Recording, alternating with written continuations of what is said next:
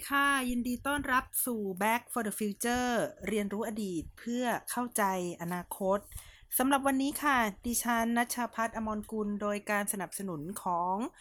Thai Political Database TPD นะคะ ก็มาพบท่านอีกครั้งในทุกๆวันจันทร์ค่ะ วันนี้นะคะหัวข้อที่ได้ พยายามที่จะไปขุดค้นนะคะ แล้วก็นำมาวิเคราะห์ให้ท่านผู้ฟังได้ติดตามกันนะคะ ก็คือเรื่องของความสัมพันธ์ระหว่างประเทศในช่วงโควิดนี่เองค่ะ คือในช่วงที่มีวิกฤตนะคะ การระบาดของโรคไวรัสโคโรนาสายพันธุ์ใหม่นะคะ ตั้งแต่ปลายปีที่แล้ว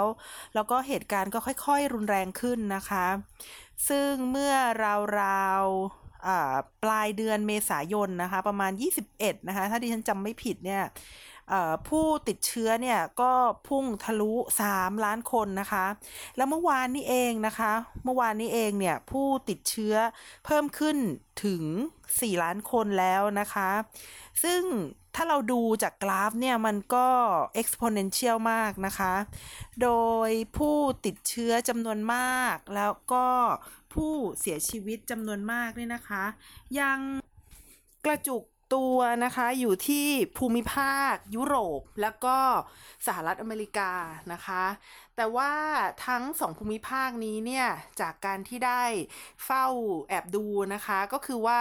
ถึงแม้ว่ายังมีผู้ติดเชื้ออยู่ แต่ว่าหลาย ๆ ประเทศเขาก็เปิดประเทศกันแล้วนะคะ เพราะว่าในความเป็นจริงการที่จะ flattening the curve เนี่ยนะคะ หรือว่าการที่จะมีนโยบายทางสุขภาพต่างๆ โดยการให้ต่างคนต่างอยู่ ล็อกเอาท์คนไม่ให้ออกมาทำงานเนี่ย ถึงแม้ว่ามันจะเป็นนโยบายที่ก่อให้เกิดผลดีอย่างมากนะคะ ในเรื่องของการคอนเทนไวรัสเนี่ย แต่ว่ามันได้ส่งผลกระทบทางเศรษฐกิจนะคะ อย่างรุนแรง และผลกระทบทางเศรษฐกิจนั้นเนี่ยมันก็ส่งผลให้เกิดผลกระทบด้านอื่น ๆนะคะ โดยเฉพาะอย่างยิ่งคือเรื่องของผลกระทบทางสังคม แล้วก็ผลกระทบทางการเมืองค่ะสำหรับวันนี้นะคะ เราก็พูดถึงผลกระทบของโควิดอีกตัวหนึ่งนะคะ ที่ ค่อนข้างที่จะร้อนแรงมาก ๆ เลยนะคะ ในช่วง 2 สัปดาห์ที่ผ่านมานะคะ คือจริงๆแล้วมันเริ่มคุกกลุ่นนะคะ ตั้งแต่ช่วงปลายเดือนมีนาคมแล้ว ก็คือคุกกลุ่นตั้งแต่ในช่วงที่ประเทศจีนเนี่ยเขาเริ่มที่จะรายงานว่ามีผู้ติดเชื้อลดลงนะคะ แล้วในหลาย ๆ เมืองเนี่ยเขาก็เริ่มเปิดประเทศก็คือประมาณวันที่ 18 มีนาคมเป็นต้นมา ซึ่งในช่วงที่ประเทศจีนเนี่ยอะไรๆก็กำลังดีขึ้นนะคะ เปิดเมืองเริ่มให้คนไปโรงเรียนนะคะ ให้ผู้คนออกไปทำงานเนี่ยนะคะ แต่ในอีกฝากฝั่งหนึ่งก็คือในสหรัฐอเมริกาแล้วก็ยุโรปเองเนี่ยเราก็เห็นว่าเขาต้องทนทุกข์ทรมานอย่างหนักนะคะ กับการเพิ่มขึ้นของผู้ติดเชื้อจำนวนมโหฬารนะคะ และแม้ว่า เขาจะทนไม่ได้แล้วเนี่ยจำเป็นจะต้องคลายล็อกเอาท์แล้วเนี่ยนะคะ แต่จำนวนผู้ติดเชื้อก็ยังเพิ่มสูงขึ้นไม่หยุดเลยค่ะ ซึ่งสิ่งที่เกิดขึ้นนี้นะคะ ได้ทำให้เกิดความสัมพันธ์ระหว่างประเทศนะคะที่เคลื่อนไหว แล้วก็น่าสนใจที่จะบันทึกไว้นะคะณที่นี้ วันนี้นะคะที่ฉันอยากจะมาเล่าถึงแฮชแท็กอันนึงนะคะ ที่ทางไต้หวันนะคะ ทางไต้หวันเนี่ยเขาทำขึ้นมาก็คือแฮชแท็กที่ว่าไต้หวัน can help นะคะ ไต้หวัน can help อะไรคือไต้หวัน can help คะ ต้องมาเล่าให้ฟังก่อนนะคะว่าไต้หวันเนี่ยเขาอยู่ห่างจากประเทศจีน ซึ่งเป็นจุดเริ่มต้นนะคะ หรือว่าศูนย์กลางของการกระจายไวรัสเนี่ยแหมดิฉันพูดงี้ไปประเทศจีนก็อย่าเพิ่งโกรธเคืองนะคะเอาเป็นว่าวันนี้นะคะถึงแม้ว่าประเทศจีนจะยังไม่ให้ นักวิทยาศาสตร์นะคะ เข้าไปตรวจดูนะคะว่ามันเกิดอะไรขึ้นกันแน่ที่อู่ฮั่นเนี่ย แต่ว่าจำนวนผู้ที่ติดเชื้อเนี่ยมันสูงขึ้นมากๆเลยนะคะจากเเมืองอู่ฮั่นนะคะ ที่มณฑลหูเป่ยนะคะ ประเทศจีนนั่นเองนะคะ ซึ่งไต้หวันกับจีนเนี่ยเขาอยู่ใกล้กันมากนะคะ แล้วก็ไม่ได้ไม่ได้ใกล้กันแค่ในเรื่องของภูมิรัฐศาสตร์เท่านั้นนะคะ แต่ว่าสิ่งที่ไต้หวันใกล้กับ จีนมากๆ ก็คือความสัมพันธ์นะคะ ความร่วมมือกันประวัติศาสตร์ร่วมกันนะคะ ความรักความแค้นนะคะที่สองประเทศนี้มีอยู่ร่วมกันค่ะ ไต้หวันนะคะอยู่ห่างจากประเทศจีนนะคะ เพียง 100 กว่ากิโลเมตรเท่านั้นนะคะ ก็ประมาณ 100 ไมล์นะคะ ก็นับได้ว่าเป็นภูมิภาคที่อยู่ใกล้กันมาก แต่การที่ไต้หวันเนี่ยสามารถคอนเทนนะคะ สามารถจัดการกับไวรัสนี้ได้เนี่ยทำให้ตรงจุดจุดนี้นะคะ กลายเป็นจุดจุดเรียกได้ว่าจุดเปลี่ยนนะคะของความสัมพันธ์ระหว่างประเทศหรือเปล่านะคะ ในวันนี้ Back for the Future ก็จะมาขอวิเคราะห์ให้ท่านผู้ฟังนะคะ ได้ลองมองตามกันดู จะเห็นด้วยหรือไม่เห็นด้วยก็ได้นะคะ สามารถคอมเมนต์กันมาได้ค่ะ จุดเริ่มต้นนะคะของไวรัสโคโรนาที่ระบาดในประเทศจีน แล้วก็ได้ทำให้ส่งผลกระทบนะคะ ต่อไต้หวันซึ่งมีภูมิศาสตร์ที่อยู่ใกล้กับจีนนะคะ แล้วก็มีการแลกเปลี่ยนกันทางสังคมวัฒนธรรม แล้วก็ทางเศรษฐกิจอย่างมากนะคะ แต่ว่าไต้หวันเนี่ยเขาสามารถใช้วิธีการที่ควบคุมไวรัสภายในประเทศได้ และก็ต้องขอย้ำนะคะ ว่าไต้หวันเนี่ยไม่ได้ใช้วิธีการเดียวกับจีน คือเขาไม่ได้ปิดเมืองนะคะเขาไม่ได้มีเคอร์ฟิวแล้วเขาก็ไม่ได้ห้ามคนออกมาข้างนอก เพื่อนดิฉันเนี่ยเรียนหนังสือนะคะ อยู่ที่ไต้หวันชีวิตดีดีๆอะค่ะ คือคือกลับไปไต้หวันโอเค เขาจำเป็นจะต้องกักตัวนะคะ quarantine แต่ว่าพอพ้นช่วงกักตัวเขาก็มีชีวิตอยู่อย่างปกตินะคะ เมื่อวานนี้ก็ยังกิน nasi lemak อยู่เลยนะคะ มีความสุขมากทีนี้ไต้หวันเนี่ยนะคะเขาก็เลยพยายามที่จะประชาสัมพันธ์ ให้โลกเห็นว่าระบอบประชาธิปไตยนะคะ ก็สามารถแก้ไขไวรัสได้ ไม่จำเป็นต้องเป็นอำนาจนิยมแต่ประการใดค่ะ สิ่งแรกที่เขาทำนะคะก็คือว่าเขาได้พยายามส่งหน้ากากนะคะ แล้วก็พวก medical supply นะคะที่ขาดแคลนไปเนี่ยให้กับประเทศอื่นๆที่มีภาวะไวรัสนะคะขนาดหนักอย่างเช่นสหรัฐอเมริกานะคะหรือว่าประเทศอื่นๆในยุโรปนะคะ แล้วเขาก็พยายามนะคะสร้างแฮชแท็กนะคะเมื่อกี้ที่ได้พูดไปแล้วนะคะว่า แฮชแท็กว่าไต้หวัน can help นะคะ ไต้หวันช่วยได้นะ อะไรอย่างเงี้ย ทีนี้คำว่าไต้หวัน can help มาจากไหนนะคะคำว่าไต้หวัน can help เนี่ยมาจากไหนคำว่าไต้หวัน can help เนี่ยนะคะ ลองมาดูคำศัพท์เนี่ยนะคะ ไต้หวัน can help ไต้หวัน can help คืออะไร คือพยายามส่งข้อความเบาๆนะคะ บอกกับโลกว่าหันมามองฉันเถอะนะคะ ฉัน ฉันโดนกีดกันนะ ฉันโดน WHO กีดกันนะ ฉันเนี่ยไม่ได้รับนะคะการปฏิบัติอย่างเท่าเทียมกันใน WHO นะคะ หลายๆ คนเนี่ยเขามองว่าวิธีการที่ไต้หวันส่งหน้ากากไปช่วยประเทศอื่นๆ แล้วก็ติดป้ายว่า made in ไต้หวันนะคะ แล้วก็ทำแฮชแท็กว่าไต้หวัน can help เนี่ย เป็นการต่อสู้นะคะกับประเทศจีนในเรื่องของการทูตหน้ากากที่ประเทศจีนเขาได้เริ่มต้นขึ้นมาตั้งแต่ในช่วงที่ไวรัสเขาเบาๆลงนะคะ ประมาณปลายเดือนมีนาคมเป็นต้นมา แต่ว่าในจุดจุดนี้เนี่ยเราอาจจะต้องขุดนะคะลงลึกไปให้มากกว่านี้สักนิดนะคะว่ามันคืออะไร มันคือสิ่งที่ไต้หวันนะคะพยายามที่จะให้ความสำเร็จ นะคะในการต่อสู้กับโคโรนาไวรัสเนี่ยไปเป็นโอกาสนะคะโอกาสทางการทูตของตนเองค่ะไต้หวันเนี่ยพยายามจะบอกเสมอเลยว่า วิธีการในการจัดการกับไวรัสของเขาเนี่ยนะคะ เป็นวิธีการของประชาธิปไตยค่ะ ไม่ได้เป็นวิธีการของเผด็จการนะคะ แล้วก็ทำให้ผู้คนเนี่ยได้รับผลกระทบน้อยที่สุด ในขณะที่สามารถป้องกันนะคะ การแพร่กระจายของไวรัสได้ดีอีกซะด้วยนะคะ ใครๆก็ชมนะคะ ใครๆก็ชมไวรัส เอ่อ ใครๆก็ชมไต้หวันในจุดๆนี้ อ่าดิฉันเคยอ่านเจอบิลเกตนะคะ แล้วก็นักร้องคนโปรดของดิฉันนั่นเองบาร์บาร่าสไตเซนนะคะ ก็ยังชื่นชมไต้หวันนะคะว่า เออเขาประสบความสำเร็จนะคะ ในการควบคุมไวรัสนะคะ โดยที่ไม่ได้ใช้เผด็จการอำนาจนิยมแต่ประการใดนะคะ โดยการที่ไต้หวันเนี่ยพยายามส่ง หน้ากากนะคะออกไปทั่วโลกเนี่ยนะคะเขาพยายามนะคะแสดงตัวนะคะว่าเขาเป็นพลเมืองที่ดีของโลกนะคะ แล้วก็อยากอยากจะบอกเหลือเกินว่าขอที่ยืนอยู่ใน WHO ได้ไหม เราอยากจะแชร์นะนะคะ ไต้หวันนี่พยายามจะบอกเสมอเลยว่า เขาอยากจะแชร์ว่า เขาเนี่ยมีจำนวนผู้ติดเชื้อที่น้อยมากนะคะ แล้วก็ได้รับผลกระทบจากการล็อกดาวน์ที่น้อยมากเนี่ยนะคะ เขาอยากจะบอกโลกว่าเขาทำยังไง ช่วยให้เขาเข้าไปอยู่ใน WHO หน่อยนะคะ ซึ่งวิธีการแบบนี้เนี่ยนะคะ ประเทศจีนเนี่ยเขาก็เคืองมากเลยนะคะ เขามองว่าวิธีการที่ไต้หวันเนี่ย พยายามสร้างแฮชแท็กไต้หวัน can help นะคะ ติดสติกเกอร์ หรือว่าติดตราไว้ที่หน้ากากนะคะว่า made in ไต้หวันนะคะ อะไรพวกต่างๆเหล่านี้เนี่ยเป็นความพยายามที่จะเรียกร้องเอกราชนะคะ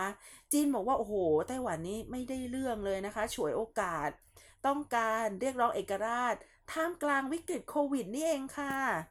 ในขณะที่นะคะไต้หวันเนี่ยเขาก็พยายามโต้ตอบกลับว่า ดูสิดูสิที่ผ่านมาเนี่ยจีนแกล้งฉันนะแกล้งยังไงล่ะเธอ จีนพยายามที่จะทีบหัวไต้หวันเนี่ยนะคะ ออกจาก WHO นะคะ โดยรองประธานาธิบดีของไต้หวันเนี่ยนะคะเขาเขาพูด โอ้โห ฟังแล้วแลดูเหมือนละครเลยนะคะ เขาบอกว่า ไต้หวันถูกถีบออกจาก WHO เหมือนเด็กกำพร้านะคะ เหมือนเด็กกำพร้า แล้วเขาก็ย้ำเตือนนะคะ แต่ตรงนี้ดิฉันเห็นด้วยนะคะ เรื่องถูกถีบเนี่ยดิฉันไม่ไม่แน่ใจก็ต้องถามว่าท่านท่านผู้ฟังเนี่ยเห็นด้วยหรือเปล่า แต่ว่าสิ่งที่ดิฉันเห็นด้วยกับรองประธานาธิบดีก็คือ ท่านบอกว่า ไม่มีประเทศไหนสามารถต่อสู้กับไวรัสได้ตามลำพังนะคะ เราต้องร่วมมือกันนะคะ ไม่มีประเทศไหนสู้กับไวรัสได้ตามลำพังนะคะ เราต้องร่วมมือกันเราจินตนาการว่าถ้าคุณเป็นประเทศประเทศหนึ่ง แล้วสามารถหายจากไวรัสได้ แต่ประเทศอื่น ๆ รอบ ๆ ข้างคุณก็ยังติดอยู่ มันก็ไม่มีทางหรอกค่ะที่เราจะสามารถป้องกันการแพร่กระจายของไวรัสได้ มันอาจจะเกิดระลอกสองขึ้นมาอีกก็ได้นะคะ ทีนี้ไต้หวันเนี่ยเขาก็พูดอยู่เสมอเลยนะคะ ว่าเขาเนี่ยพร้อมที่จะแชร์ความรู้ แชร์ประสบการณ์และที่สำคัญก็คือไต้หวันเนี่ยเขามีเทคโนโลยีต่างๆนะคะ ไม่ว่าจะเป็นเทคโนโลยีทางการแพทย์ หรือว่าเทคโนโลยีด้านการติดตามตัวเขามีการใช้อินโนเวชันมีการใช้อินเทอร์เน็ตต่างๆเนี่ยนะคะ อันนี้ฉันก็พูดตามที่เขาพูดนะคะ แต่ว่าโดยโดยแท้จริงแล้วก็ ไม่ได้เจาะเข้าไปดูให้ลึกว่าเขามีอะไรนะคะ แต่เขาบอกว่าเขามีนะคะอะยกตัวอย่างที่ที่ที่เห็นว่ามีเอาง่ายๆก็คือว่าในช่วงที่หน้ากากกำลังขาดแคลนเนี่ยนะคะเออเขาก็มีแอปพลิเคชันที่ทำให้คนทราบว่า ตอนนี้หน้ากากอยู่ที่ไหนบ้าง เราก็สามารถไปซื้อได้ที่ใดบ้าง ตรงไหนยังมีสต็อกอยู่เท่าไหร่นะคะ ก็ได้ทำให้การกระจายเอ่อ สินค้าต่างๆ เหล่านี้เนี่ยเป็นไปได้อย่างสะดวกมากขึ้นนะคะ ไม่มีการขาดหายไปนะคะ 200 ล้านอยู่ที่ไหนก็ยังอยู่ที่นั่นนะคะ ไม่ได้แปลสภาพไปเป็นวัตถุดิบแต่ประการใดนะคะ พูดถึงที่ว่าประเทศไทยเรามีหน้ากาก 200 ล้านแล้ว มันเป็นแค่วัตถุดิบเนี่ยถึงวันนี้ก็ยังไม่ทราบว่า ยังประกอบกันไม่เสร็จอีกหรือนะคะอะกลับมาที่ไต้หวันต่อนะคะ ซึ่งการทูตของไต้หวันเนี่ยที่เรียกได้ว่าเป็นไต้หวัน can help เนี่ยก็ค่อนข้างที่จะประสบความสำเร็จนะคะ อย่างเช่นสหรัฐอเมริกา ญี่ปุ่น แคนาดา พวกนี้นะคะก็ก็ค่อนข้างที่จะสนับสนุนนะคะแต่ว่าเมื่อสักครู่นี้นะคะดิฉันได้อ่านบูมเบิร์กนะคะ เขาก็บอกว่า การทูตของจีนเนี่ยนะคะในช่วงโควิดเนี่ยอาจจะ lost ประเทศพันธมิตรนะคะก็คืออาจจะทำให้ประเทศในยุโรปเนี่ยกดเคืองประเทศจีนก็ได้นะคะ เนื่องจากว่าในบางครั้งเนี่ยการแสดงออกทางการทูตของจีนนะคะ ค่อนข้างที่จะเรียกได้ว่าก้าวร้าวนะคะ ตามตามตามบูมเบิร์กนะคะดิฉันก็อาจจะบอกได้ว่า ก็ก็เพิ่งทราบอะนะคะ อย่างเช่นบูมเบิร์กเขายกตัวอย่างเนี่ยว่าสถานทูตจีนในฝรั่งเศสนะคะ ไปเขียนว่าประเทศฝรั่งเศสปล่อยให้คนสูงอายุเสียชีวิตในบ้านพักคนชรา อย่างเงี้ยค่ะ หรือว่าในในหลาย ๆ ประเทศ อย่างเช่น ส่งหน้ากากไปแล้วก็เป็นหน้ากากที่คือคือส่งหน้ากากไปเสร็จแล้วก็ประเทศนั้น จำไม่ได้น่าจะเป็นเยอรมันหรือว่าอิตาลีเลยนะคะ ส่งกลับนะคะ แล้วประธานาธิบดีสีจิ้นผิงบอกว่า คุณไม่อ่านแมนนวลนะคะก็คือประมาณว่าส่งผิดเออสั่งผิดนั่นเองเขาส่งของไปถูกตามสเปคที่คุณสั่งแล้ว พอได้สินค้ามาไม่ได้อย่างที่ต้องการก็มาทำโวยวายนะทั้งที่ตัวเองนั่นแหละ เป็นคนสั่งซื้อสินค้าประเภทนี้เองนะคะ ซึ่งการพูดในลักษณะนี้เนี่ยก็ได้ทำให้ประเทศในยุโรปเนี่ยเขาไม่พอใจนะคะ แต่ว่าดิฉันก็อ่านคอมเมนต์ด้วยนะคะคอมเมนต์หลายๆคอมเมนต์ก็ด่าบูมเบิร์กในเรื่องนี้นะคะ ก็บอกว่า โอ้ไปไปพูดแบบนี้ก็มาจากความคิดที่เป็น nationalism นะคะ อย่างมากเกินไปนะคะของคนในยุโรป แล้วก็ในสภาวะอย่างนี้เนี่ยหลาย ๆ ประเทศก็ต้องการหาแพะอยู่แล้วนะคะเขาก็เลยพยายามที่จะโทษกันไปกันมานะคะ ก็เลยทำให้อาปัญหานะคะในทางการทูตเนี่ยมันก็อาจจะเกิดขึ้นก็ได้ค่ะทีนี้กลับมานะคะที่ WHO ก่อนนะคะ จริงๆแล้วการที่ WHO เนี่ยนะคะ ไม่รับไต้หวันเนี่ยถามว่าเกิดจากอะไรนะคะ เกิดจากผู้อำนวยการในปัจจุบันนี้หรือเปล่านะคะ จริงๆแล้วก็ไม่ใช่นะคะ การที่ไต้หวันจะได้เข้าไปใน WHO หรือไม่เนี่ย มันก็ขึ้นอยู่กับสมาชิกนะคะของอ WHO เอง ไม่ใช่อ่าผู้อำนวยการนะคะ ที่ปัจจุบันนี้เนี่ย ได้รับการวิพากษ์วิจารณ์จากหลาย ๆ ประเทศนะคะ โดยเพราะอย่างยิ่งทรัมป์เนี่ยว่าเอาใจจีนมากเกินไปนะคะ ทีนี้เรามาดูนะคะในเรื่องของไต้หวันแคนเฮลนะคะ กลับมาที่ไต้หวันแคนเฮลกันต่อเนี่ยนะคะ ไต้หวัน can help เนี่ยเป็นคำง่ายๆนะคะ ใช้ภาษาง่ายๆ ที่ใครๆฟังก็อ่านรู้เรื่องนะคะ แล้วก็จริงๆ แล้วคำว่าไต้หวัน can help เนี่ยนะคะเป็นคำที่มีความหมายทางการทูตนะคะอย่างอย่างตรงไปตรงมานะคะว่าปัจจุบันนี้เนี่ยไต้หวันเนี่ยมมีศักยภาพที่จะช่วยเหลือประเทศต่างๆได้ แต่ว่าถูกกีดกันนะคะ โดยบางประเทศ นี่ก็คือความหมายของคำว่าไต้หวัน can help นะคะ ทีนี้มีใครนะคะเออบอกว่าเออจีนเนี่ยเขาก็แจกหน้ากากนะคะ อย่างที่ที่ฉันเล่าให้ฟังในหลาย ๆ episode แล้วก็เมื่อสักครู่นี้ก็ได้เล่าว่าจีนก็แกะแจกหน้ากากแล้วเขาก็เรียกว่าเป็น mask diplomacy เนี่ยนะคะไต้หวันนี้ก็ใช้โอกาสนี้ในการโปรโมทนะเช่นกันนะคะ แล้วก็เอ่อไต้หวันเนี่ยเขาพยายามที่จะ แสดงออกนะคะ ให้เห็นถึงความสามารถทางอุตสาหกรรมของประเทศเขานะคะ แล้วก็พยายามนะคะที่จะบอกว่าโรคระบาดโควิดเนี่ยนะคะโคโรนาไวรัสสายพันธุ์ใหม่เนี่ยนะคะ เกิดขึ้นมาเนื่องจากว่าประเทศบางประเทศนี่นะคะ มีการปิดบังข่าวสารนะคะ แล้วไต้หวันเนี่ยสามารถเอาชนะเรื่องนี้ได้โดยการมีส่วนร่วมภาคพลเมืองนะคะซึ่ง การที่ไต้หวันได้ออกมาพูดอย่างนี้เนี่ยนะคะ ถือว่าเป็นการตบหน้าจีนนะคะ อย่างรุนแรง แล้วก็สิ่งที่ดิฉันสังเกตอย่างหนึ่งนะคะ ก็คือว่าก่อนหน้านี้เนี่ยนะคะประธานาธิบดีไช่อิงเหวินนะคะของไต้หวันเนี่ยเขาเอ่อเขามักจะทำงานหลังบ้านนะคะ ก็คือว่าเขาไม่ค่อยสร้างข่าวให้ตัวเองหรือว่าไม่ค่อย ทำการโต้ตอบทางการทูตด้วยตัวเองนะคะ แต่ในโอกาสนี้นะคะ อยู่ๆนางก็โผล่ออกมานะคะ มีการทวิตข้อความนะคะ คุยกับชินโซอาเบะนะคะเอ่อซึ่งเอ่อการทวิตข้อความคุยกับชินโซอาเบะเนี่ยนะคะ จีนเนี่ยเขาก็โกรธมากนะคะเขาเขาบอกว่า เอ่อใช่อิงเหวินนี่ทำไม่เหมาะสม แต่ก่อนนี้ก็เคยโทรไปหาทรัมป์มาแล้วนะคะ เพื่อแสดงความยินดีที่ทรัมป์เนี่ยได้เป็นประธานาธิบดีเขาบอกว่าการใช้ทวิตเตอร์คุยกันเนี่ยนะคะ มันมันไม่เป็นทางการทำไมถึงไม่ใช้ช่องทางที่เป็นทางการในการคุยกันนะคะ ดิฉันฟังการโต้ตอบของจีนแล้วดิฉันก็งงๆนะคะ ก็คือว่าจีนเนี่ยเขาก็พยายามที่จะกีดกันไต้หวันนะคะ ในการที่จะใช้ช่องทางที่เป็นทางการในการ สร้างความสัมพันธ์ทางการทูต แล้วพอเขาใช้ทวิตเตอร์นะคะ ก็ไปว่าเขานะคะ ก็ก็มันเคืองอะนะคะ มันเคืองมากๆเลย ไต้หวันเนี่ยนะคะเขาไม่ทำสิ่งที่จีนทำเลยนะคะ แล้วเขาก็พยายามประชาสัมพันธ์ในจุดๆนี้มากว่าเขาไม่ติดตามคนแบบแบบแบบเอ่อกีดกันไม่ให้ออกจากบ้านนะคะเขาไม่ทำแบบนั้นนะคะเขาเอ่อ พยายามใช้วิธีการที่เป็นประชาธิปไตย เขาพยายามใช้เทคโนโลยีและที่สำคัญที่สุดคือ เขาเปิดเผยข้อมูลข่าวสารนะคะ ซึ่งจีนนะคะก็เคืองมากเลยนะคะทำให้ส่งเรือรบไปอีกแล้วนะคะแม้ว่าจะมีโควิดเนี่ยนะคะ แต่ก็ส่งเรือรบไปอีกแล้วนะคะ แล้วก็ขู่นะคะ ขู่ว่าจะแซงชั่นทางเศรษฐกิจนะคะ ซึ่งจีนกับไต้หวันเนี่ย มีความสัมพันธ์ทางเศรษฐกิจที่ค่อนข้างที่จะสูงมากนะคะ ถ้าเกิดจะแซงชั่นทางเศรษฐกิจจริงๆเนี่ยก็คงมีผลกระทบพอสมควรค่ะ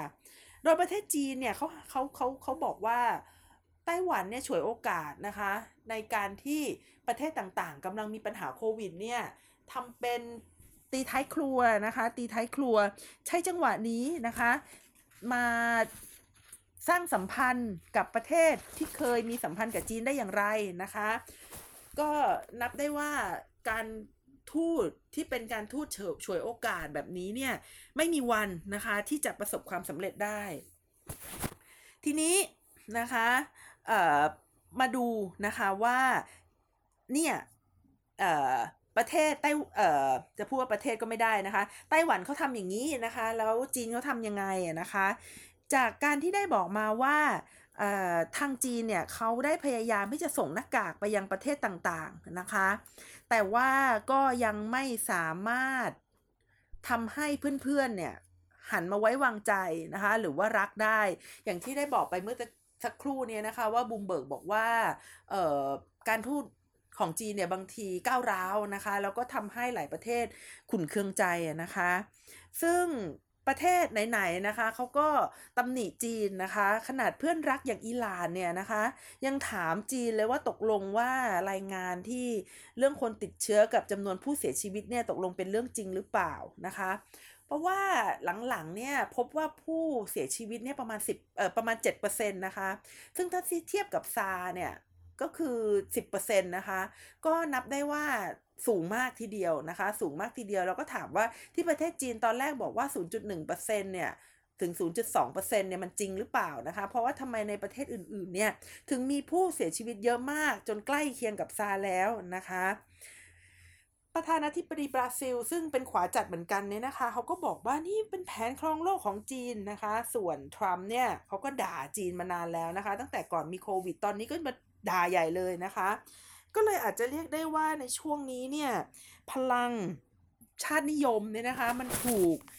นำขึ้นมาใช้เป็นเครื่องมือทางการเมืองนะคะ อย่างรุนแรงนะคะ เราเรียกแบบนี้ว่า international blame game นะคะ ก็คือการโทษกันไปกันมานะคะ เพราะว่าประเทศแต่ละประเทศเนี่ยก็โดนปัญหาความไม่มั่นใจนะคะจากประเทศตัวเองเนี่ยนะคะ ซึ่งเเขาพยายามที่จะ เบี่ยงเบนนะคะคือคือมองในอีกมุมหนึ่งเนี่ยผู้นำของหลาย ๆ ประเทศเนี่ยก็พยายามที่จะหาแพ้ พยายามหาที่มานะคะของปัญหาแล้วก็ไม่ยอมรับว่าตัวเองทำผิดนะคะแล้วก็ไปโทษประเทศจีนนะคะ ว่าประเทศจีนเนี่ยเขาปิดบังข่าวนะ อะไรอย่างนั้นอย่างนี้นะคะ เพราะว่าในช่วงเดือนมกราคมเนี่ยประเทศจีนนะคะบอกว่าโรคเนี้ยมันเป็นแค่ฟลูนะคะ อันตรายน้อยกว่าซานะคะ แล้วก็บอกว่าประเทศเนี่ยที่ นำเครื่องบินมาขนคนกลับเนี่ยนะคะ overreact นะคะก็ไปว่าเขาอย่างนั้น ทีนี้ที่พูดมาเนี่ยนะคะ เราก็ลองย้อนอดีตดูสักหน่อยว่ามันปัญหาเนี่ยนะคะ มันอยู่ที่ไหน ก็ต้องย้อนกลับไปถึงรากฐานของปัญหานะคะ จีนเนี่ยนะคะก็มักจะเคลมว่าไต้หวันเป็นของตัวเองนะคะ แม้ว่าก็จะต้องยอมรับนะคะว่าไม่เคยไม่เคยนะคะ ครอบครองไต้หวันได้นะคะ ไม่เคยได้อำนาจอธิปไตยเหนือพื้นที่ไต้หวันเลยนะคะ แล้วก็ต้องยอมรับค่ะว่าในทางความสัมพันธ์ระหว่างประเทศแล้วเนี่ยในเรื่องของการที่จะเป็นรัฐหรือไม่เป็นรัฐเนี่ยนะคะ นอกจากจะต้องมีองค์ประกอบ 4 อย่างอย่างที่เราเคยเรียนกันในวิชาสังคมสสี่สห้าศูนย์หกอะไรประมาณนี้นะคะ ก็คือว่าต้องมีอะไรบ้างนะคะ มีรัฐ รัฐต้องมีอะไรบ้างนะคะ ต้องมีดินแดนต้องมีประชากร ต้องมีรัฐบาลมีอำนาจธิปไตยนะคะสี่อย่าง แต่ว่าเมื่อเรียนในระดับที่สูงขึ้นมาหน่อยนะคะ เราก็จะต้องเพิ่มปัจจัยที่ 5 ขึ้นมาค่ะ ปัจจัยที่ 5 นั้นก็คือเรื่องของการยอมรับในระดับระหว่างประเทศ ซึ่งจีนปักกิ่งเนี่ยนะคะมีมีการยอมรับในระหว่างประเทศเนี่ยสูงกว่าไต้หวันนะคะ จีนเนี่ยไม่ต้องการที่จะให้ไต้หวันเนี่ยนะคะเป็นสมาชิกขององค์การระหว่างประเทศใด ๆ เลยนะคะในขณะที่ไต้หวันเนี่ยเขาพยายามที่จะรณรงค์นะคะเข้า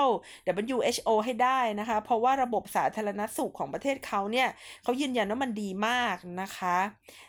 รากฐานมาจากไหนนะคะรากฐานของของเรื่องของ WHO เนี่ยมาจากปี 1945 เลยค่ะ หลังสงครามโลกครั้งที่ 2 ใหม่ ๆ นะคะ มีการประชุมกันที่ซานฟรานซิสโกนะคะ โดยที่บราซิลและจีนเนี่ยนะคะ ได้เสนอให้ตั้งองค์กรระหว่างประเทศนะคะ ในเรื่องของสุขภาพ ซึ่งจีนในตอนนั้นถ้าถามว่าแล้วจีนในตอนนั้นหมายถึงหมายหมายถึงปักกิ่งหรือเปล่านะคะ ก็ต้องบอกว่าจีนในวันนั้นเนี่ยหมายถึงจีน 2 กลุ่มเลยนะคะ ก็คือกลุ่มที่เรียกได้ว่าเป็นจีนชาตินิยมนะคะ หรือว่า nationalist เนี่ย แล้วก็อีกจีนหนึ่งนะคะ ก็คือจีนคอมมิวนิสต์นะคะ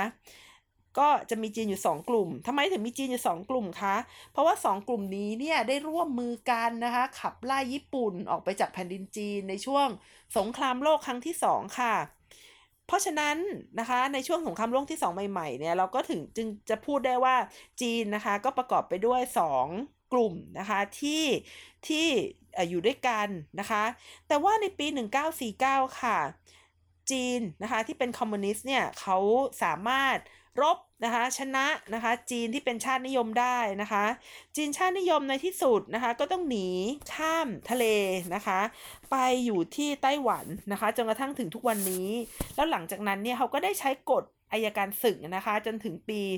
1987 นะคะก็เอ่อไม่ไม่กี่ปีที่ผ่านมาเนี่ยนะคะ ก่อนการล่มสลายของกำแพงเบอร์ลินไม่นานเองนะคะ ทีนี้ถามว่า ความในในช่วงแรก ๆ ที่จีนเป็นจีนคอมมิวนิสต์เนี่ยนะคะโลกเนี่ยก็ยังรับรองจีนไต้หวันอยู่นะคะ แต่ถ้าถามว่าโลกเนี่ยรับรองจีนปักกิ่งช่วงไหนนะคะ โลกรับรองจีนปักกิ่งในปี 1972 นะคะ ในช่วงที่โลกเนี่ยจะแบ่งเป็น 3 ขั้วอำนาจนะคะ ก็คือเอ่อขั้วของจีนนะคะขั้วของรัสเซียแล้วก็ขั้วของสหรัฐอเมริกา สาเหตุนะคะที่จำเป็นจะต้องรับรองจีน ปักกิ่งนะคะก็เพราะว่าต้องการให้จีนปักกิ่งเนี่ยเป็นขั้วอำนาจที่มาคานอำนาจกับสหภาพโซเวียตในช่วงนั้นนะคะ เพราะว่าความสัมพันธ์ระหว่างประเทศที่เผชิญหน้ากันระหว่างสหรัฐอเมริกากับสหภาพโซเวียตเนี่ยนะคะสองประเทศเนี่ยเผชิญหน้ากันเนี่ยพวกนักนักนโยบายนะคะเขาบอกมันอันตรายเกินไปนะคะ มีสิทธิ์ที่จะตีกันแล้วก็โลกล่มสลายได้ เพราะฉะนั้นก็เลยให้จีน ปักกิ่งนะคะ เป็นอีกขั้วอำนาจหนึ่งมาบาลานซ์กันนะคะ พอมีสามพอมีสามแล้วเนี่ย ก็เลยค่อนข้างที่จะอ่าเป็นทฤษฎีนะคะ ค่อนข้างที่จะมีสันติภาพมากกว่านะคะ ก็อาจจะจริงก็ได้ เพราะว่าหลังจากนั้นเป็นต้นมานะคะ ก็มีการเจรจาลดอาวุธกันหลายรอบในที่สุดแล้วนะคะ ในที่สุดแล้วก็ความขัดแย้งนะคะในเรื่องของ อุดมการนะคะก็ค่อยๆซาลงนะคะ แต่ว่าก็ก็จะบอกได้ว่าอธิบายด้วยเรื่องของดุลแห่งอำนาจได้อย่างเดียวหรือเปล่าก็ต้องบอกว่าไม่ได้นะคะ เพราะว่าจริงๆแล้วมันก็มีหลายเรื่องที่สามารถอธิบายได้ว่า เพราะเหตุใดนะคะสหภาพโซเวียตถึงได้ค่อยๆอ่าสิ้นอำนาจลงนะคะ แล้วในที่สุดก็แตกกระจายนะคะเป็นสิ่งเสี่ยง เอากลับมานะคะ กลับมาที่ไต้หวันนะคะดิฉันพูดเรื่องประวัติศาสตร์แล้วมักจะหยุดไม่ได้นะคะ ไปได้เรื่อย ๆ นะคะเอากลับมานะคะ ทีนี้กลับมาก็คือว่าถ้านะคะจีนเนี่ยเขาคิดว่าถ้าไต้หวันเนี่ยเข้าเป็นสมาชิก WHO ได้นะคะก็จะเปิดทางนะคะให้ไต้หวันเนี่ยไปเป็นสมาชิกของสหประชาชาติได้ ซึ่งหากไต้หวันเป็นสมาชิกสหประชาชาตินั่นก็หมายความว่าปักกิ่งจะเสีย ไต้หวันไปตลอดการค่ะ ถามว่าเกาะเล็ก ๆ อย่างไต้หวันที่มีคน 24 ล้านคนเนี่ย จีนจะไปแคร์อะไร คนในประเทศตัวเองมีตั้งเยอะกว่านี้นะคะคำตอบก็คือต้องแคร์มากค่ะ เพราะว่าถ้าเสียไต้หวัน จีนก็มีแนวโน้มที่จะเสียที่อื่นด้วยนะคะ ที่อื่นที่เปราะบาง แล้วก็ยังเป็นปัญหาความมั่นคงในประเทศ เช่นฮ่องกงซินเจียงทิเบตนะคะ ที่ต่างๆเหล่านี้เนี่ยถ้าเขาเห็นว่าไต้หวันสามารถออกไปได้ เขาก็จะออกไปด้วยนะคะ ก็เลยเป็นเรื่องที่ละเอียดอ่อนเป็นอย่างมากค่ะ ทีนี้ความสัมพันธ์ระหว่างจีนกับไต้หวันเนี่ยไม่ได้มีแต่เรื่องของความเกลียดชัง ชังน้ำหน้ากันนะคะ เขาก็เคยมีช่วงฮันนีมูนนะคะ ที่หอมหวานกันเหมือนกันนะคะ คือว่าในช่วงปี 2009 ถึง 2016 เนี่ย จีนเขาเคยยอมให้ไต้หวันนะคะ เข้าเป็นผู้สังเกตการณ์ใน WHO เหมือนกันนะคะ ในเรื่องของวิธีการในการแก้ไขปัญหา H1N1 นะคะ ปี 2009 เนี่ยไข้หวัดใหญ่สายพันธุ์ใหม่ 2009 นะคะ ซึ่งตอนนั้นเนี่ยไต้หวันเนี่ยได้เป็นผู้สังเกตการณ์นะคะในในเอ่อ WHO ค่ะ ในนามของ Chinese Taipei นะคะ แต่ในปี 2016 เนี่ยนะคะ ทางการจีนก็สั่งหยุดนะคะ เพราะว่าเห็นว่าใช่อิงเหวินเนี่ยเขาชูนโยบายนะคะเอ่อที่ค่อนข้างที่จะต่อต้านจีนพอสมควร เพราะฉะนั้นไต้หวันเนี่ยเลยมีที่นั่งในใน WHO นะคะ ได้แค่ในช่วงปี 2009 นะคะจนกระทั่งถึงปี 2016 เท่านั้นค่ะ ทีนี้นะคะกลับมาดูนะคะว่า ไต้หวันนะคะเขาก็มักจะพูดนะคะว่าไต้หวัน can help นะคะเขามี Public Health Care นะคะเขาสามารถที่จะแชร์ประสบการณ์ให้กับโลกนี้ได้ว่าทำไมเขาถึงผ่านวิกฤตนี้มาได้นะคะ แต่ทำไมไม่มีใคร ไม่ใช่ไม่มีใครสิแต่ทำไมถึงไม่ยอมให้เขาเข้าไป มันมีคนบางคน มันมีประเทศบางประเทศที่พยายามจะกีดกันเขานะคะ เรื่องนี้เนี่ยควรจะเอาการเมืองออกไปนะคะ มันเป็น เอ่อ Public Health Emergency นะคะ ทุกคนต้องมาช่วยกันต้องละเลยเรื่องการเมืองต้องให้ไต้หวันเข้าไปแชร์ เพราะว่าไต้หวันก็พิสูจน์แล้วว่าตัวเองสามารถเอ่อคอนเทนนะคะ หรือว่าป้องกันไม่ให้ไวรัสเนี่ยมันระบาดไปมากมายนะคะ ไต้หวันอยากแชร์ แต่ว่าประเทศจีนก็ไปบอกว่าไต้หวัน ตอนนี้เขามีโรคกันทำไมมาใช้สถานการณ์นี้ในการเล่นการเมือง เรื่องปัญหาสุขภาพ ควรที่จะเป็นเรื่องสุขภาพ ไม่ใช่คุณจะเอามาทำเป็นเรื่องการเมือง รู้นะว่าที่ทำเนี่ยมีมีเรื่องของการเมืองนะคะ ประเทศจีนก็บอกว่าไต้หวันเนี่ยกำลังฉวยโอกาสอยู่นะคะ ซึ่งตรงจุดจุดนี้เนี่ยนะคะเอ่อ ก็มีมีเรื่องที่ร้อนแรงอยู่บ้างนะคะ อย่างเช่นในวันที่ 26 มีนาคมเนี่ยนะคะ มีการสัมภาษณ์นะคะ ผู้บริหารระดับสูงของ WHO นะคะ ที่สถานีวิทยุหนึ่งนะคะที่ที่ฮ่องกงค่ะใช่ค่ะฮ่องกงนะคะ ผู้ดำเนินรายการเนี่ยถามผู้บริหารว่าจะให้ไต้หวันไปอยู่ใน WHO ไหมนะคะผู้บริหารนะคะก็ตอบว่า อะอะอะไรนะไม่ได้ยินนะคะ แล้วก็วางสายไปนะคะ ก็เกิดความเอ่อเรียกได้ว่าโป๊ะแตกนะคะว่าเอ่อต้องการที่จะแก้ตัวนะคะ แต่ว่าแก้ตัวไม่ทันนะคะ ก็เลยทำให้ขายหน้าไปนะคะ ขายหน้าไปเอ่อ แล้วก็มีอีกนะคะ เช่นเอ่อไต้หวันนะคะ ก็เคยบอก WHO ว่าเคยส่งอีเมลนะคะ ไปที่ WHO แล้วว่ามีเชื้อโคโรนานะคะ สายพันธุ์ใหม่เกิดขึ้นที่ติดระหว่างมนุษย์ต่อมนุษย์นะคะ แต่ว่าเตือนไปแล้วในเขียนอีเมลเตือนไปแล้วเนี่ย แต่ว่า WHO ไม่สนใจนะคะ WHO ก็ตอบนะคะ ตอบว่า เออ ฉันได้รับอีเมลแล้วนะคะ เขียนเรื่องโรคปอดบวมนะคะโรคปอดอักเสบที่พบในอู่ฮั่นแต่ว่าในอีเมลเนี่ยไม่เห็นจะบอกเลยว่าติดระหว่างมนุษย์สู่มนุษย์นะคะเอ่อเนี่ยก็ก็ก็จะตีกันไปกันมานะคะ ต่างฝ่ายก็จะอ้าง ข้อมูลนะคะในฝั่งของตัวเองก็เลยยังไม่รู้สักทีนะคะว่าตกลงเป็นยังไงนะคะ แล้วก็ไต้หวันเนี่ยก็ยังโวยวายนะคะว่าในช่วงที่มีการประชุมนะคะเอ่อฟอรัมเนี่ยเรื่องของ global research Inno- and innovation นะคะในช่วงเดือนกุมภา WHO ทำไมถึงไม่เชิญไต้หวันไปนะคะทำไมถึงให้ connect เอ่อทางไกลนะคะมัน ถือเป็นการหยามเกียรติกันจังเลยนะคะ WHO ก็ออกมาตอบว่า นี่ 200 participant จาก 500 เนี่ยเขาก็ไม่ได้มานะ เขาก็ใช้การประชุมทางไกล เธอก็อย่ามาน้อยอกน้อยใจอะไรไปเลยนะคะเอ่ออย่ามาอ้างนะคะว่าตัวเองเนี่ยเป็นประชาชนชั้นสองนะคะ ส่วนการวิเคราะห์ของดิฉันนะคะ กับข่าวนี้เนี่ยก็ก็พบว่า ครั้งนี้นะคะเป็นครั้งที่ไต้หวันเนี่ยใช้โอกาสนะคะที่ตัวเองเนี่ยสามารถจัดการปัญหาโควิดแล้วทำให้มันเป็นเรื่องการเมืองระหว่างประเทศจริง ๆ นะคะดิฉันก็แอบเข้าข้างจีนในจุดจุดนี้นะคะ ว่าใช่ใช่ก็เห็นด้วยว่าไต้หวันเขาพยายามที่จะทำนะคะ เพราะว่าก่อนหน้านี้เนี่ยลองลองลองมาคิดดูจริงๆเนี่ยเวลาที่ไต้หวันเนี่ยนะคะเขาต้องการข่าวต้องการหน้าข่าวในความสัมพันธ์ระหว่างประเทศเนี่ยนะคะเขาจะมีแต่เรื่อง เรื่องทะเลาะกับจีน เรื่องช่องแคบนะคะ งานนี้ก็จึงจึงเอ่อเห็นได้ว่านะคะเนี่ยเป็นโอกาสนะคะเป็นโอกาสเลยนะคะ รัฐบาลไต้หวันเนี่ยจึงฉวยโอกาสนี้ทันทีนะคะ โดยการเป่าประกาศความสำเร็จ แล้วก็ยื่นมือนะคะ เข้าไปช่วยเหลือประเทศต่างๆ แล้วก็ยังมีการโฆษณาอีกว่า แม้จะมีโควิด แต่ฉันก็สบายๆนะไม่ได้มีปัญหาในประเทศเลยนะคะเอ่อ ฉันยังแข่งขันเบสบอลได้เลยดู ประเทศไหนอยากแข่งขันกีฬาก็มาดูฉันเป็นตัวอย่างได้นะคะ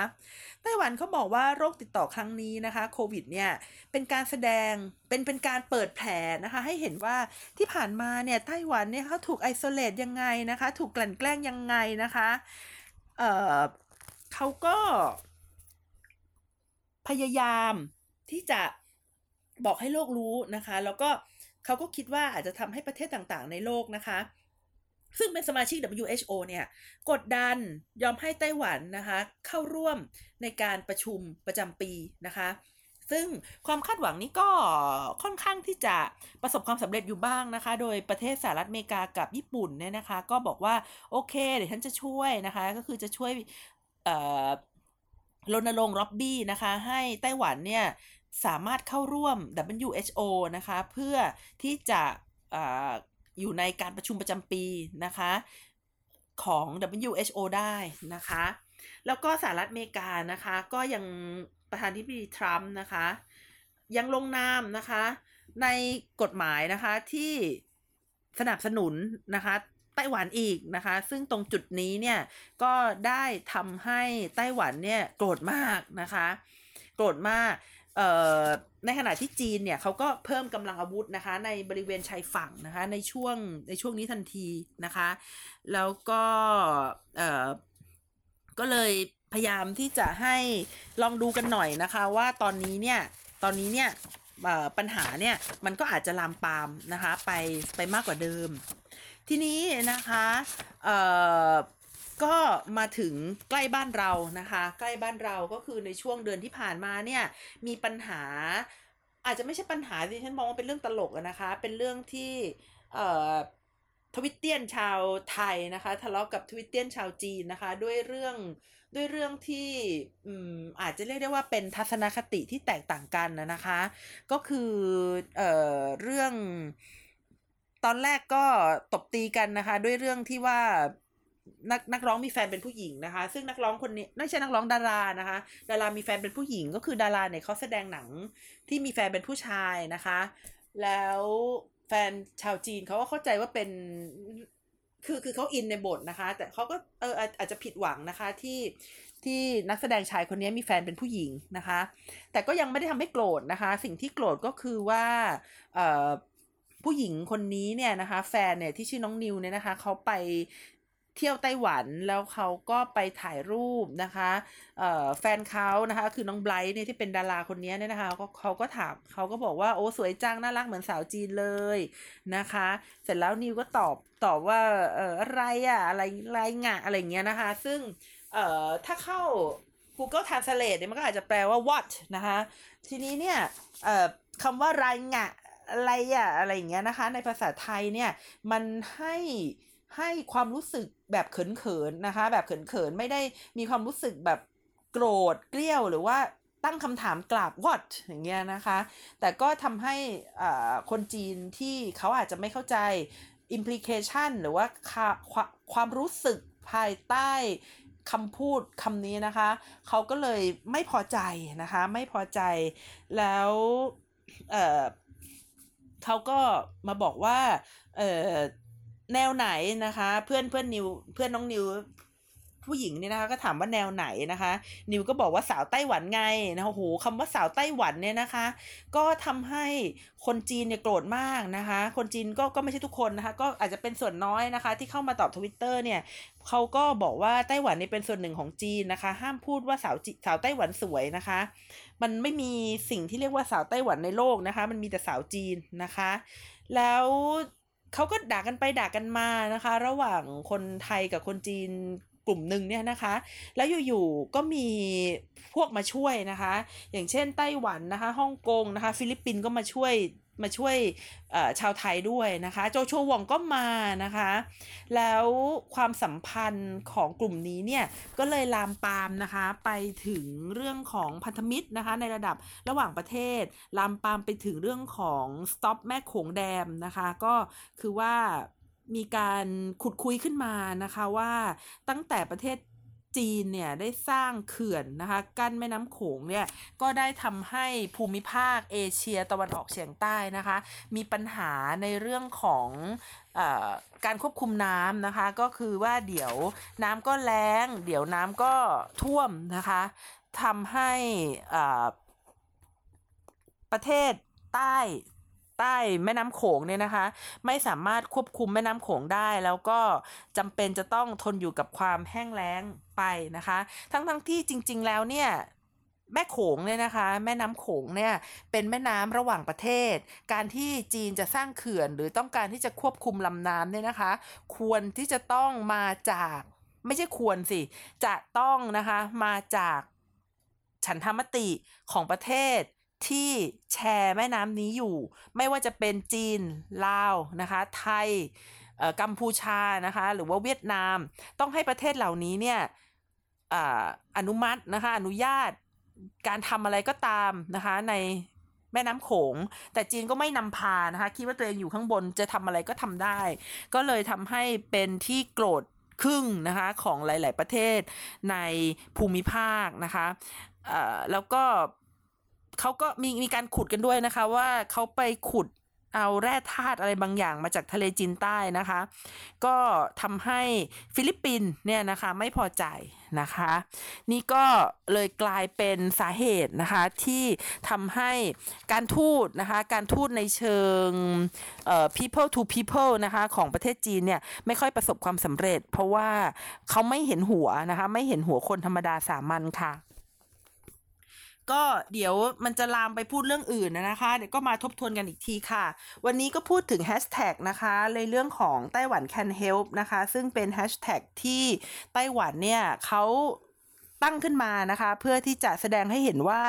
ในช่วงที่เกิดวิกฤตการไวรัสเนี่ยไต้หวันก็ได้ช่วยเหลือประเทศต่างๆ แล้วก็นำมาซึ่ง